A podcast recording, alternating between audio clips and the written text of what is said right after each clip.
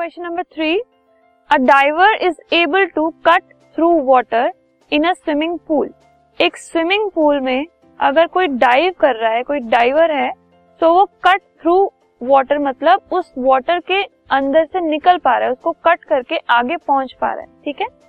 So which property of matter does the observation show ठीक है?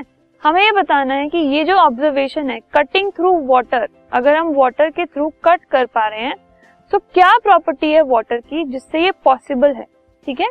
सो so, इस observation से हमें जिस प्रॉपर्टी का पता लग रहा है वो है that the particles they have spaces between them जो भी मैटर होता है मैटर जो है matter it is made up of different particles which are tiny ठीक है?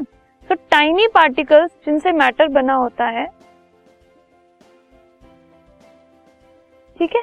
उनके बीच में स्पेसेस होते हैं। तो अगर स्पेसेस होते हैं उनके बीच में, इसी वजह से हम उनके अंदर से कट थ्रू कर पाते हैं।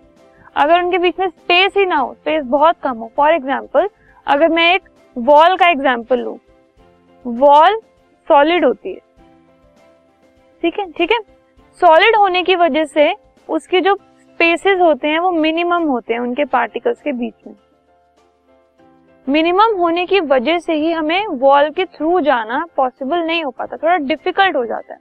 लेकिन हम वाटर की बात कर रहे हैं तो वाटर इज़ अ लिक्विड और उनके बीच के पार्टिकल्स के स्पेसेस कंसिडरेबल होते हैं और उनके थ्रू हम कट थ्रू इसलिए कर पा रहे हैं क्योंकि they have considerable spaces between the particles this podcast is brought you by Hubhopper शिक्षा अभियान अगर आपको ये पॉडकास्ट पसंद आया तो प्लीज़ लाइक शेयर और सब्सक्राइब करें और वीडियो क्लासेस के लिए शिक्षा अभियान के यूट्यूब चैनल पर जाएँ।